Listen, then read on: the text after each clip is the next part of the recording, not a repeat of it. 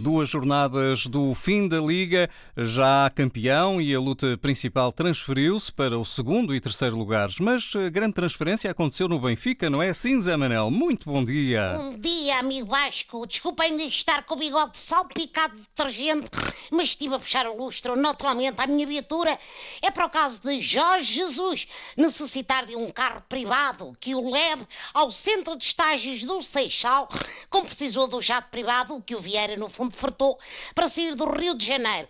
O nosso antigo guarda-redes Júlio César disse quando se despediu de Jesus que conduzir um Ferrari não é para qualquer um, e eu acrescento, regressar a Benfica numa avionete pintarolas com um coquetel de camarão e mini garrafinhas de champanhe é mesmo de mister, com grande capacidade técnico-tática ao nível da assinatura de contratos. Bom, eu não discusso do, o preço de Jorge Jesus, que precisa de muita pasta para pagar as tintas do cabelo e também a tradução simultânea, não é? Para a gente entender aquela língua que ele fala mas parece-me que o Vieira anda a esbanjar em técnicos e jogadores quando vier a contratar 20 advogados, tantos são os processos em que está envolvido Catano.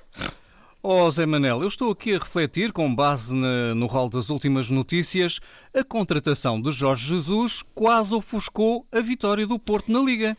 É verdade, amigo Vasco. Eu confesso que fiquei contente com o regresso de Jorge Jesus ao Glorioso, tanto que passei o fim de semana a fazer o mesmo que os outros adeptos encarnados, a colar com fita cola as fotografias que rasgámos quando o Sacripanta se mudou para o Sporting.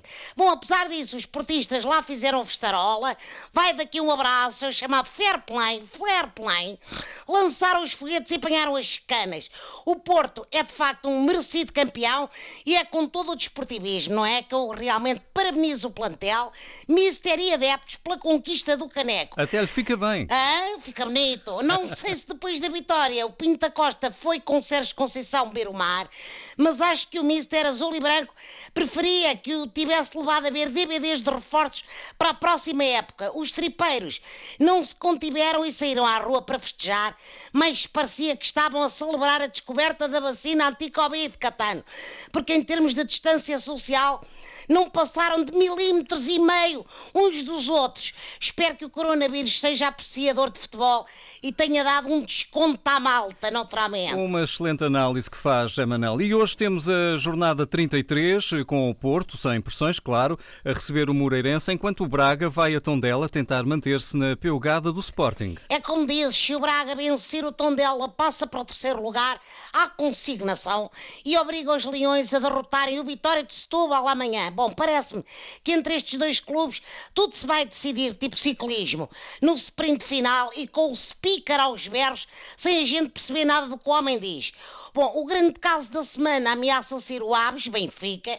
Mais um para a conta diz que os abenses pede, não é pedem, é podem, pá, ainda estou meio embaralhado, desculpa lá. Isto perder o caneco, um gajo fica maluco. Pois Bom, é, pois é podem nem sequer comparecer e que cancelaram os treinos e o Catano. Bom, se calhar isto faz parte daqueles acordos secretos entre os dois clubes que vieram nas notícias há pouco tempo. Entre aves e águias, cheira-me que se joga a Liga do Aviário.